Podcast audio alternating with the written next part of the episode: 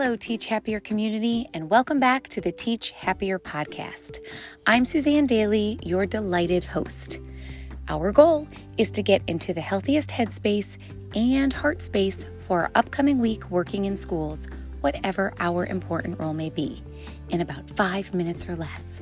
Let's get started. We are down to the final five episodes of season two. Can you even believe it? Guys, we're at 22,000 downloads and we are in 32 countries.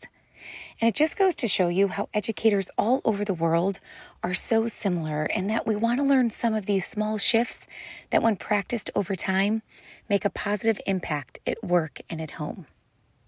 So we are so close to May. And that's usually when we start to get a little reflective about our current school year. So, this week's story invites us to acknowledge who has been a part of our success and happiness during the 21 22 school year. Anybody else's parents ever tell them when they were little that it's not nice to point?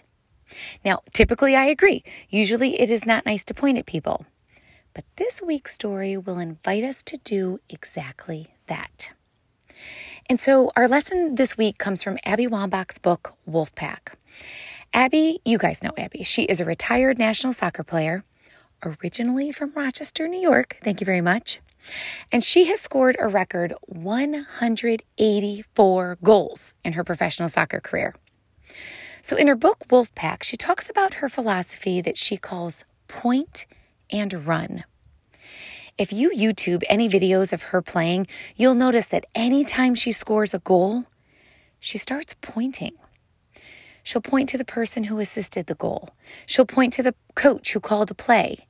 She'll point to the teammate who defended in another player to give her the space to do her thing. So, in other words, when she succeeds, she honors all those around her who supported that success. Abby once said, I never once scored a goal in my life without getting a pass from someone else.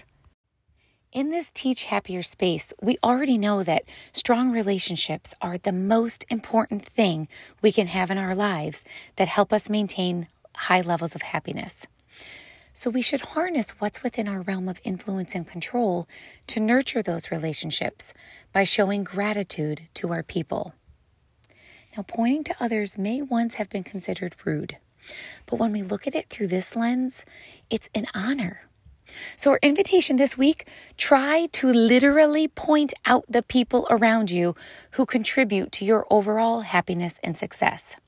So, here's what I'm going to do I'm going to put a reminder on my phone for the next seven days. And every day, I'm going to say thank you to at least one person to the way that they show up for me, either personally or professionally. Text, an email, a phone call, maybe even a little surprise on their porch, on their desk, or through the inner office mail. Just something small that says, I see what you bring into my life. I'm pointing it out and saying thank you.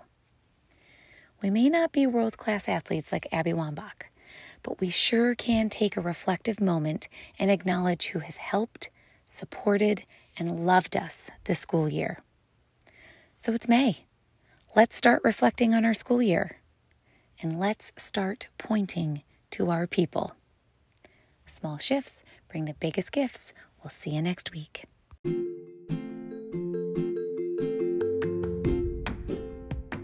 Thank you for listening to this week's Teach Happier podcast episode. Let's connect on Twitter. You can follow me at Dailey Suzanne or on the Teach Happier Facebook page or visit me at suzannedailey.com.